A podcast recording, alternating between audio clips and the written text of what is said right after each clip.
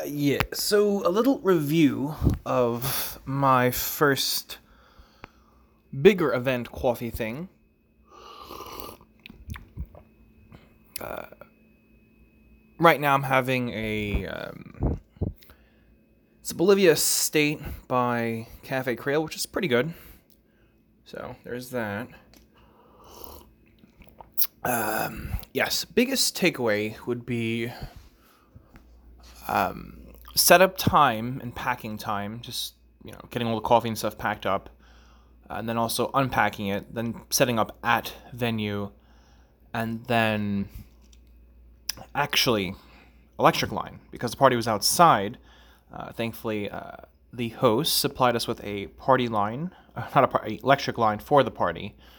Um, but the party or event started later in the day, six thirty, so that is kind of late, honestly, for coffee consumption. Right, it, it can mess with your sleep at that point, which I did encounter, um, but good to know. Easy fix. In terms of equipment, could focus a little heavier on cold brew and just mixing it with milk and stuff for lattes. Um... You know, it was kind of an additional coffee offering on top of alcohol and all that other stuff. So, good to know. Uh, I am foraying into the Instagram and the, I guess, the Facebook for some sort of something. I don't know. Just want to share with you guys um, all the good stuff. Coffee, you know, pictures of cool stuff in nature, right? Enjoying coffee and nice sunrise or nice view of a... So like Port Jeff, for example, which I've really enjoyed a few times now, uh, as well as just whatever, right? You make coffee as you need fit.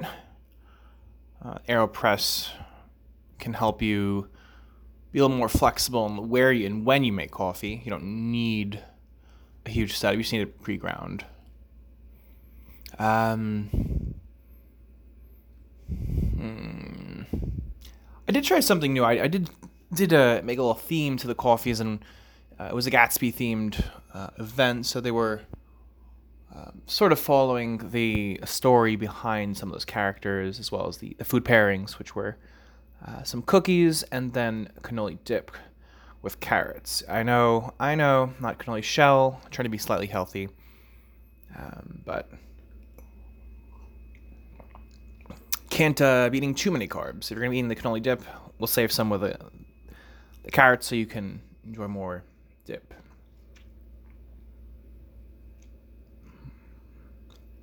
Yeah, so it was fun. It was uh, a nice opportunity to share coffee with people, kind of chat up with them, share some stories, learn some stories. You know me, coffee anytime, anywhere. Um,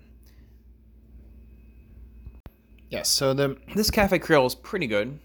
Basic, kind of hazelnutty-ish coffee. Some acidity, pretty, pretty. Uh, I would say fairly standard-ish. Um, my um, friend, the host, had like some blonde coffee that um, I did try. It was,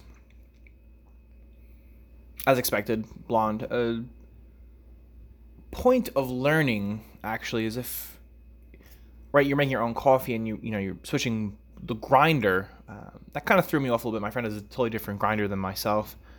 Um, right, you can see also, you know, look up which setting is the correct one for your brew method.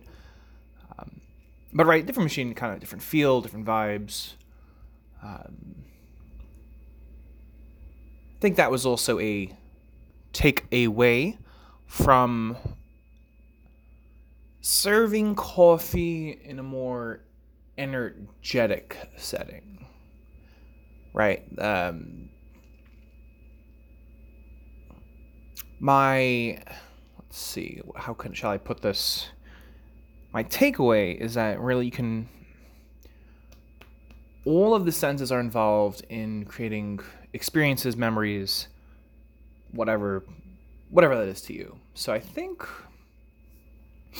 definitely something I'm going to be paying more attention to, just in terms of right, the coffee with, you know, where, when, with music, not music, visual, not visual, like, you know, the engagement with, you know, people, uh, this all kind of adds to the the overall experience, right? And I definitely took some notes on just sort of event stuff, just seeing how um, everything kind of flowed, and you know, just what to watch out for, how to right be creating those best moments um, to nurture people's uh, human spirit and all that, you know, good jazz.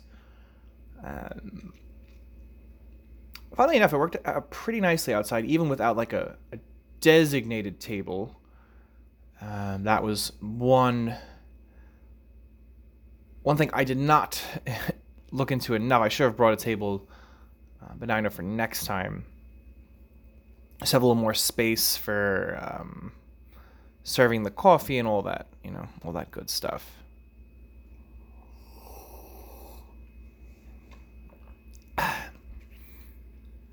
Haven't made any plans to visit any coffee things yet, but I would recommend probably the roastery soon to people as well. Uh, they always have decent coffees there. Uh, a new quarter is coming up for, for the Bucks. Uh, if you haven't noticed, the uh, pumpkin is already out at the Dunkin'. Uh, Starbucks will follow suit on, I believe, the thirtieth. So all that fall offering stuff. It's kind of weird how pumpkin is just this like thing. Like, in terms of coffee, it's not, you know, it, it's, you know, yeah, it's more the spices they add to it and, you know, the syrup. It's not like a coffee thing. It's just like this full flavor offering. So that is curious. Different, something to take note of. Uh, we can see where that leads us and where. So, incoming in the next week or so-ish. Mm, I guess the other other lesson here is, um, or ideas, because I, I read the Great ba- I read reread the Great Gatsby for the event. Yeah, that was only that was a hundred years ago. The Gatsby times, the Roaring Twenties, and all the debauchery and crazy crap from those times. They'd mentioned coffee and tea in the book a little bit, and that made me sort of look into how they served coffee back then and, right, where coffee was one hundred years ago. Right, obviously, you know, they were kind of rich people. Right, coffee was a thing. Um, as well as tea, obviously. Tea is kind of, I think, more traditionally, you know, kind of a bigger custom thing, because, you know, from Britain to the U S, you know, there's that kind of thing. I mean, now, right, coffee is kind of made its way into our lives. Um, but, you know, if you kind of look back and just, it's interesting to think that, right, there was a different time, like even a hundred years ago, and like, you know, East and West Egg, you know, the Great Neck-ish area of um, New York before, well, Long Island before um, the current time. That, that's definitely a curious thing. You know, you know, with the bootlegging and all the you know, stuff as well. Uh, so I actually, you know, it's definitely a curious thing to think, you know, what did coffee taste like then? Right. Or like compared to, let's say, coffee in Japan. Right. We're talking coffee shops uh, were, right, Japan opened in like late eighteen hundreds. So, you know, World War One, World War Two and all that. And coffee was coming in. Uh, imports were banned during World War Two. So there was a time that there was no coffee in Japan. So there you have it, your random coffee facts. Um, so that's an interesting thing, right? If you think, okay, so Japan didn't have, quote, Western stuff, right, especially coffee. And then after the war, the coffee culture kind of just caught on and started just being a place where, you know, it was like, quote, a Western place. You would, you know, do Western stuff, you know, coffee and whatever. And now there's just tons of different, you know, coffee companies that are serving coffee, and even more small mom and pop shops that are paying more attention to the the craft of coffee and giving that experience, as we've talked about. So that, that's just a cu- another curious observation, right? If you just look at the world and how things change or not change in uh, short times, So I would be curious, like, right, if, you know, if, if time travel was a thing, to, you know, time travel to different eras and see what the, the things that we taste now, and if they tasted very different, maybe not so different, um, because that's, I mean, or is it all just the same? We're all human, you know, where we think we're all different with our different jobs or different cultures, different languages, but we're all kind of just doing the same thing. Right. If you think of coffee, right, I, if I make you coffee, it doesn't matter who you are, how rich or poor you are, um, right, just being a good human, you're making good coffee for you to enjoy with a little snack, right, whether you're homeless or you're living in a mansion, not the Japanese mansion. Japanese mansion is, I, know, I, I did a little joke on you that probably went above your heads, but if you know Japan, an apartment is called a mansion, so haha, it's... Jokey Joe Klavi. Um, yes, my foray into the comedy scene is uh, still still coming along for you. So there you have my jokes. Not my best work, but coffee's been pretty good recently. I've got another a pour-over equipment from Starbucks, one of the more ones we kind of let sit and it'll autom- not automatically, but it'll drip at a rate that is similar to do- doing it by hand. I do not have a gooseneck kettle yet. I know, I know. Um, the gooseneck kettle lets you just have a better control of the pouring, time and all that.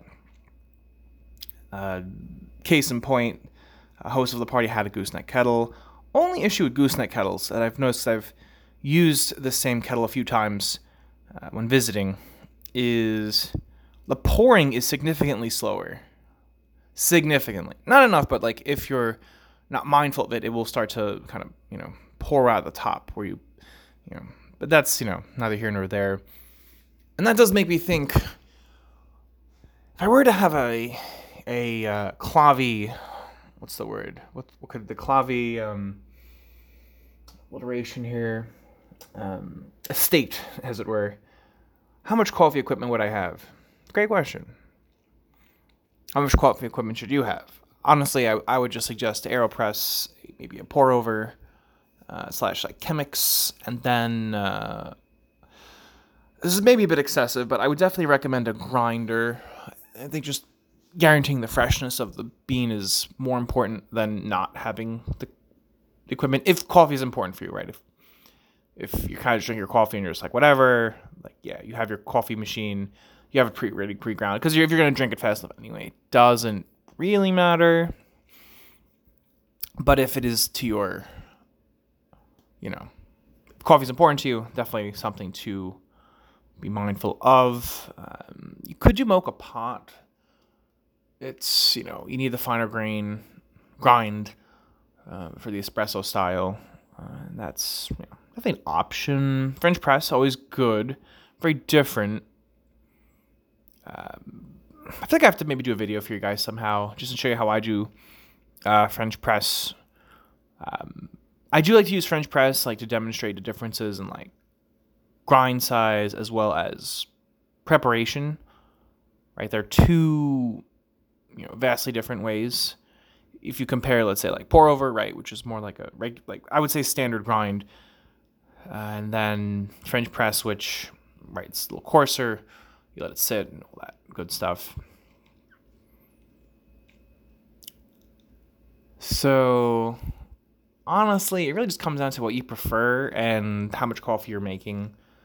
Like, if you're constantly entertaining people, like, definitely kind of cool to have a French press. You can make large enough volumes. Um, I'm not often entertaining enough coffee drinkers to make that, but could change. Uh, interesting enough, like, I have Starbucks used to offer, I think, a French press option. I don't think anymore.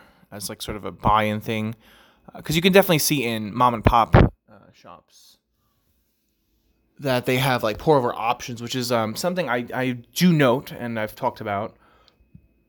Um, I think it's definitely an interesting opportunity for a place to maybe do French press. It's kind of just different. You know, that's could be could be something you do for events. It's also very easy, right? French press, like.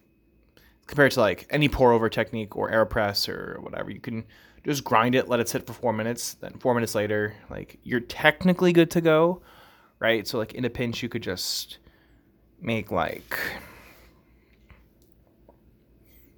right, two, three French presses and cool. Like you're good.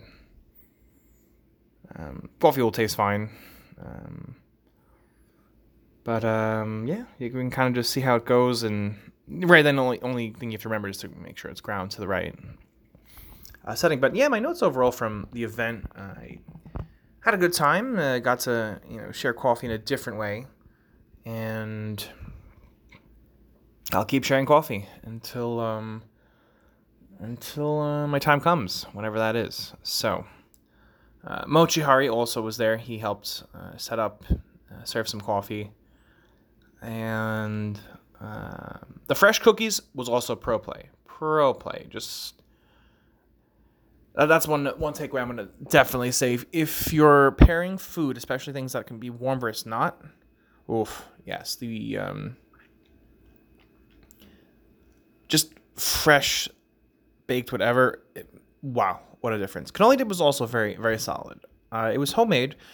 Uh, nothing too crazy. You just Google it and you basically are just like, wow, this takes ten minutes. Uh, you could buy the shells of sorts or whatever. Honestly, you could probably just even use like chips. I used carrots for, you know, healthiness. Uh, but definitely pairs nice with, right, a more of a um,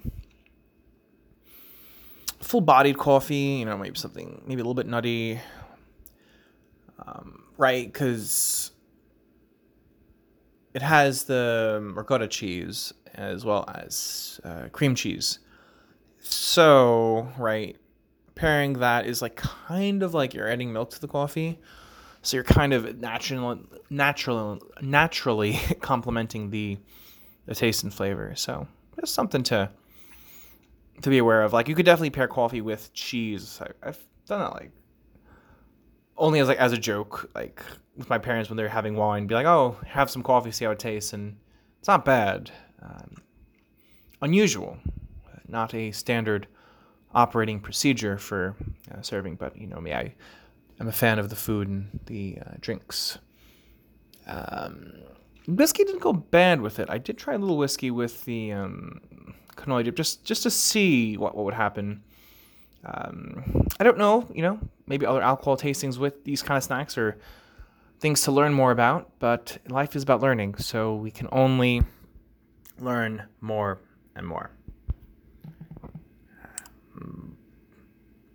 Oh, other great feedback. Iced oolong tea. Oh, oh baby. Huge hit. Huge hit.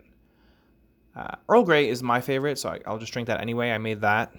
Um, I think mint is a bit disparaging, so some people might like it, some might not. But, right, for um, summer parties and stuff, definitely an option. So that's my notes on my cold brew tea, uh, which probably will be added to my staples of offerings. Uh, oolong, for sure. I've served it at two of my parties. Uh, this party... It's uh, Twinings I, I use. I think that's, you know, obviously like the easiest one to get. I mean, if you have access to, uh, you know, loose tea from like, you know, like an Asian shop, right, where they're getting that straight from whomever, the tea person, then, you know, you're getting that. Yeah, that, that's that would work just as well. Um, unfortunately, or fortunately, right, this next statement, uh, Amazon makes it very easy to get things. Uh, it's like the only option, like, right, I can just click this and it shows up instead of having to like go out and get something. Um, so yeah, cold brewing tea is super simple. I'll I'll kind of throw this down at the end of this chat. Uh, you get your thing of water, right? Your two quart, whatever. And I did ten tea bags for that. Uh, so like one tea bag per eight ounces plus two, right? Because eight, eight is sixty-four. Um, I've read online, like some people go up to twelve, right? I guess, I guess the higher you put it, then you could dilute it more, like after you serve it. Um, right. So that's, you know, let's say a ten tea bags. That's about right? Compared to um, hot. Yeah, right. It's like eight ounces a serving almost-ish. And you're just kind of adding another two for like just a little more consistency. Or you could let it sit more. I let it sit for twenty-four hours. Or it was approximately twenty-four hours. So that's... um. You could also then add, right, like lemons or whatever citrus flavors you want. Which I I guess I can look with. My um. My mom was so inspired to then make iced... I don't know what tea she used, but she was like, hmm, what what what are you doing over there? How can I do this? And then I see her later playing around with um, putting tea bags into a Snapple. So um, that's fun. It's um, it's easy, right? You just you can literally use whatever. Uh, I I bought some quotients. I probably will want, you know, actual things to hold, you know, don't spill uh, for uh, future parties, as well as if I, you know, do other events or, you know, visit. Uh, visit the people. So anyway, I think what's a good way to close these out? I've been doing, I don't know, it's probably about fifteen or so now. The intro I've played with the music. I think that's something to bring once in a while. Maybe once in a while I'll have a Mo Chihari, like, quote. Oh, maybe that's a good way I can end my my coffee wisdoms for you. All right, that's what that's something from now on. So. The host of this party um, told me something a long time ago. Not that long, but a while ago. And it, it does, it has stuck with me. I think it's definitely a good reminder of how life works. And it goes something like this. Just because you navigate the world in way X, don't assume other people navigate it the same as you. So, right, if you know, for you it's really important to... Yeah, make sure you, I don't know, see people or like follow up on people or do whatever it is you do. Like I write letters for people. So for me, right, just because I like to write letters and do that for people, you know, I can't assume that, oh, because someone didn't do that, they, you know, they, they don't like me or whatever. It's um, each person is a unique uh, mix of being human, just like each coffee is a unique mix of coffee. And... we just have to appreciate whatever that does look like. So I think maybe that's how I'll maybe try ending it for the next few. So this week will be, you'll get a bonus since I did the pre-recording for my event and then this. And then, yeah, you can find me on Instagram now. Uh, coffee, coffee with Klavi. You know my name. You know, you know who I am. You know where to find me. Um, so that is there too. Any follows, likes will be great. Not a fan of the social, but I think to reach more people, you know, encourage positivity and just kind of share like what I'm trying to bring to people. I think that is more important than my exact opinions on social, um, right? Because like I could just check it, be like, cool. You know, when I visit a place, it's definitely much easier for me to share that. Um, place through picture than being like, oh yeah, these two places over here. So anywho, I will leave you with that, and until the next time.